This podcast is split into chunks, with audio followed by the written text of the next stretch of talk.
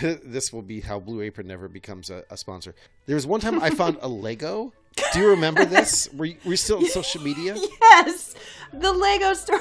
Yeah. And it was like one little, it was the little two, I don't know what you call it. Two, two segment Lego. Two prong. Yeah. And it wasn't like in the food. It was just in the packaging. And so I wasn't offended by it, but I couldn't figure out how it got in there. You know, it seemed weird. And so I posted on Facebook, I think, about it. And Blue Apron got wind of that. And boy, they were not happy with somebody. Recorded in our Nerd Haven Studios, this is Pop Medieval. Your hosts, Doctor Richard Scott Noakes and Nina McIntyre, discussing the intersection of medieval literature and pop culture on a semi-weekly basis. And now, back to your podcast. What, Nina? What, Doc? Well, it is March, Women's History Month, mm-hmm. which means that we are coming up on Saint Patrick's Day, mm-hmm. which means two things, women and beer. You know, there's something for everyone in this today's podcast, women and beer. Two things that are great separately and together. Two things that mean a lot to me, given yes. that I am a woman and that I like beer. There you go. And I have to say, I ha- well, I'm going to have to rely on your expertise as to the beer itself. I mean, I have, I do occasionally drink beer, but I am not much of a beer drinker, primarily because, well, there's a couple reasons. But one of them is, you know, as a man who has struggled with his weight, I try not to drink my calories whenever possible. Uh, by struggled with his weight, I mean has lost a losing battle against it. So, well, I think you're doing a great job. Well, thank you very much. I I have to work very hard at it. Well, I, I, I do appreciate that you think I'm an expert in beer. I am an expert in drinking it, mm-hmm. but, well, that, that sounded terrible. Oh, my God. No, I I like to drink it. Um, but, uh, I am not an expert in brewing. I have brewed beer before, and it was very successful. I will say that. I, we were one-time brewers, and it turned out to be a very successful brew. I did not know that. I, I have just now yeah. learned that about you. I didn't know that you've done any brewing.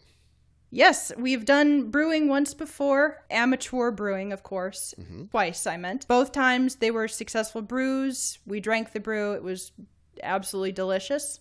I hope to do it again sometime. It was a lot of fun. There was some science behind it, and there was some art behind it. There were was a lot of beer behind it, too. So I, I A plus plus would recommend again. So then I have another question. I have two things. First is a statement. So okay. if you lived in the Middle Ages, one of the terms mm-hmm. that would have been used for you would be an alewife. Alewife. Alewife. Alewife. And of course, is wife. Is that the Old the... English term for it, or is that the modern? No, that English would be term? there was a there was a different Latin term, uh, okay. which I probably should have written down because I'm forgetting at the moment. Uh-oh. So it's basically the feminine form of brewer. Okay. And then the, I have a follow up question. Are you now or have you ever been a witch? I am not at liberty to say that. I can say I have been accused of being a stronger form of that word before. so, uh, yeah. We'll leave it at that. How about? Well, so if you go online, one thing that you will quickly find uh, running around is this idea that alewives, that is, women brewers, although to be honest, alewives weren't just the brewers. They were also women who would be uh, sellers of it, either retail or, or selling it to, to others, would sort of generally be called an alewife. The alewives were looked down upon and even considered to be witches. And you can very often find these uh, websites that will tell you that the pointy hat, for example, of the witch that we have today, that that is modeled from the common kind of hat that alewives would wear is part of their general job in the Middle Ages. Is this true? I think it isn't really true. I want to okay. talk. I want to talk a little bit about the history of women in brewing in the Middle Ages, because in the Middle Ages, women did well. In the Middle Ages, women did a lot of the brewing, and the, and. Some of the brewing guilds were really dominated by women, though usually the master of the guild would be male. And that kind of comes later on. And those get much stronger in the early, in the late medieval, early modern era. So I want to go, th- I want to talk about three medieval women and their role in brewing. Okay, sounds good. All right. So the first one is very early medieval. Some people might call her late classical, but I'd say she's early medieval because she is a Christian Ireland. And by the time Ireland becomes Christian, I think we're talking early medieval. And that's Saint Bridget. Oh, Saint Brigid of Kildare. Yes. And you, okay. being uh, a redheaded lass yourself, probably know quite a bit about... What do you know about her? Oh, yeah, you know we all know her? Each other. Yes. Uh, well, you, you've already told saint. them about your your beer expertise, so... Ah, uh, yes. Okay, so she's a very important saint in the Catholic Church, also in the Anglican Church, uh, also Church of Ireland. Um, mm-hmm. She, not only is she the... Mm-hmm. saint of women, um, children without parents, but also I believe she has turned water into beer. That's right. And so she she's roughly contemporary contemporary with Saint Patrick. The problem is we can't put a real good early date on Saint, we can't put a really good date on Saint Patrick. There's this theory that there are two different guys who are called Patrick. I don't want to get into all that because that's not our topic today. So she's either roughly contemporary with him or a little after him. Basically, Saint Bridget and Saint Patrick are the kind of two, the two big Irish saints. And yes, so among all the cool, she also, by the way, had another cool, I like gross miracles. And one of her miracles, one version of one of her miracles is she was supposed to be married. And in one version of she prayed to God to give her a deformity. And he made her eye burst so that she looked disgusting and no one would marry her. And then when, I guess, the engagement broke off, then he miraculously healed her. So yeah. That's interesting because I had read that she had gouged her own eye out. Yes. And there's another version, which is no eye at all. It's a less exciting uh. one where she just uh, basically she tells a guy, hey, God said, go out in the woods and there'll be a maiden there for you to marry instead of me. And that's how it turns out to be. Interesting. Okay. So we start off early Middle Ages. You've got one of the one of the you, you know the big important saints. She turns water into beer. Although, as we're going to talk about later, beer here probably didn't mean what we mean by beer. It probably meant something more like ale. Beer doesn't come really until later. And so from the from the early Middle Ages on, ale tends to be a thing which is, though it's commercially available, tends to be a thing which is commercially available in what you consider like small Uh, batches. Today, we sometimes have the stereotype of, you know, if you are brewing, you're a guy with a very large beard and have an ironic tattoo somewhere on your body. Uh, but in the Middle Ages, it was more along the lines of, it was like any other food preparation. It was a domestic uh, task. Uh, and so while the men would harvest the various things that would go into making the food or would hunt them, the women would then uh, often turn them into a meal or something, in this case, beer. So brewing was done by local women, and some women would, would become known to be good brewers, and they could brew more than they would normally use for their family, and they would pass it along. And of course, it was safer to drink it than than water and so forth and so on, right? That's the case still today in, in some parts of the world, especially if you're traveling. That's and true. I don't mean I don't mean any developing countries. I mean countries like the U K and yeah. um, Ireland. There are some countries where I've traveled, and I'll not name them to... without risking insulting them, where basically I've only drank beer. There was one country in which we bought a bottle of light white wine that we used to brush our teeth with, because drinking anything that didn't come out of a bottle was, you're asking for some sort of parasite. Mm. But I know a man who's been in this country for about almost forty years now, and he has not had the tap water since. So okay. So then the Black Plague comes along.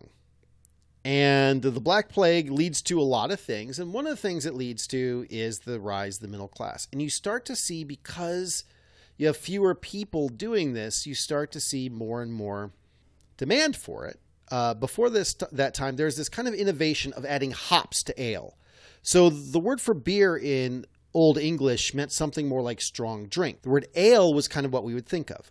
Well, they start adding hops to it. And one of the reasons they add hops to it is it allows you to transport it more. And so uh, and it keeps longer, so you can transport it. And there, um, right now there's some craft brewer out there who's shouting uh, that I misunderstand completely how hops work. Uh, and uh, to you, you know, uh, please forward all, tweet all of your angry tweets to Anheuser-Busch Breweries at milwaukee dot com. Uh, they I'm could ass- use it. I'm assuming that's an email address. Uh, anyway, and so you start to see more and more men getting into it as it becomes a thing where you have to tra- where you can transport it further away.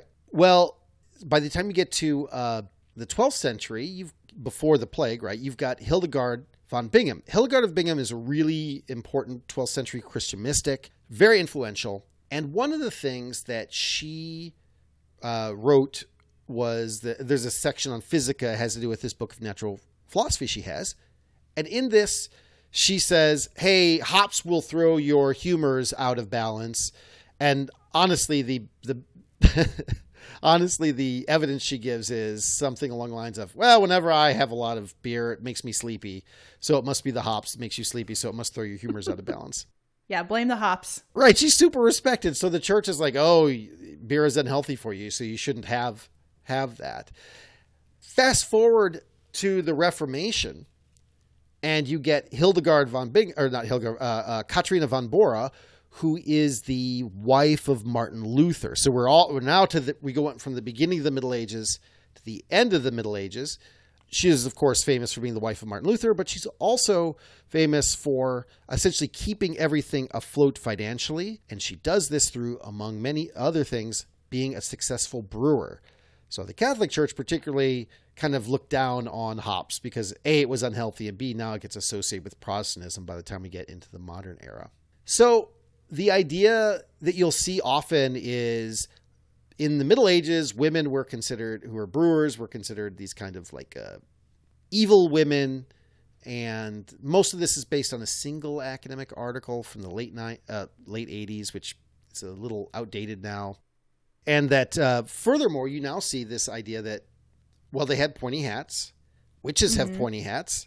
Therefore, they were all considered witches. Basically, any bad idea about the Middle Ages seems to come out of the eighteenth century.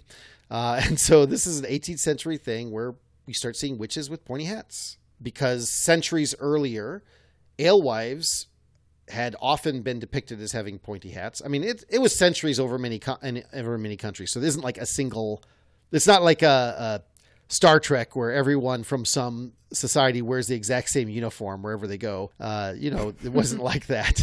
But it was a stereotypical look, right, for the alewife to have a pointy hat. Just because everyone has a pointy hat Uh, doesn't mean they're the same kind of person. Not only do I not think the, uh, the evidence that it's all about accusing women of being witches that led to this, it's really because a famous female Christian mystic, Hildegard of Bingen, was like, I don't think these hops are good for your health. So now, to be fair, she didn't say don't drink. She said, don't drink beer. Drink all the ale you want. I see. So don't drink this poison. Drink this poison instead. Well, the ale wasn't poisoned, right? Because it didn't have hops. The beer, the beer that has the hops is poisonous. Or at don't least... Don't drink the water. Yes, that's exactly right. See, it's interesting you bring up the pointy hats, because I had always been instructed that mm-hmm. the image of a witch, like the, the whole Bugs Bunny cartoon witch, the pointy hat and the hook mm-hmm. nose and the warts and the the hunched look, the green skin, that comes from anti-Semitism.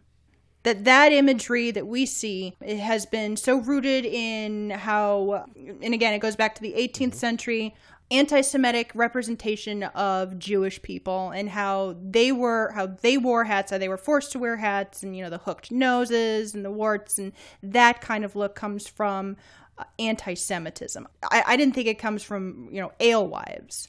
Yeah, I think there's at least a better argument for that. I'm, th- the thing is, I actually don't think it comes from a single source. You know, it's not like the Coca-Cola red-suited Santa Claus that comes from a particular Coca-Cola ad that we can trace it back to. I think it's a little more complicated than that. I don't doubt anti-Semitism comes into it, and maybe someday we should do a show on Hugh of Lincoln and some sort of anti-Semitic. We'll wait till something anti-Semitic happens, and that, that'll be how you know that things have gone terribly awry when we do that. Uh, Wonderful, when we, yeah. when we do that episode. And also, those things get lumped into a general category of, these are the physical attributes of bad people, right? Mm-hmm. So even when someone's not thinking, she looks like a Jew, right?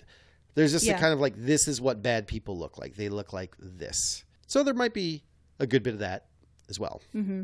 Yeah, this is ugliness, and we associate these bad people, or we associate bad people with ugliness, and who do we associate with bad people? Well, witches, Jews, mm-hmm. you know, probably Muslims, and X, Y, Z, et cetera, mm-hmm. et cetera.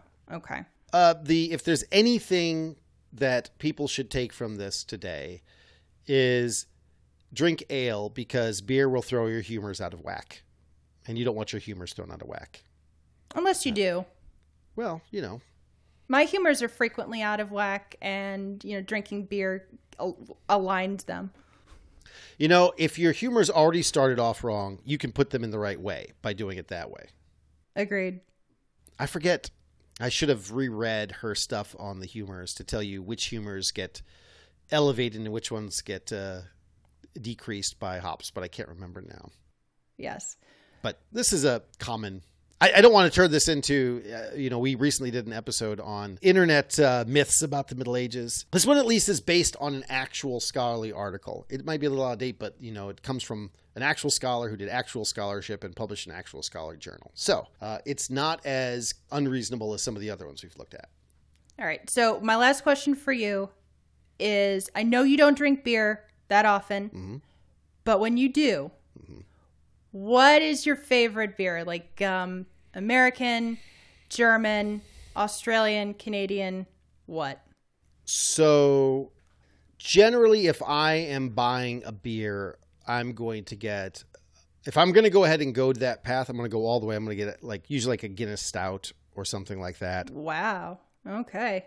But I will say I drank, now I'm going to reveal one of the countries I couldn't drink in.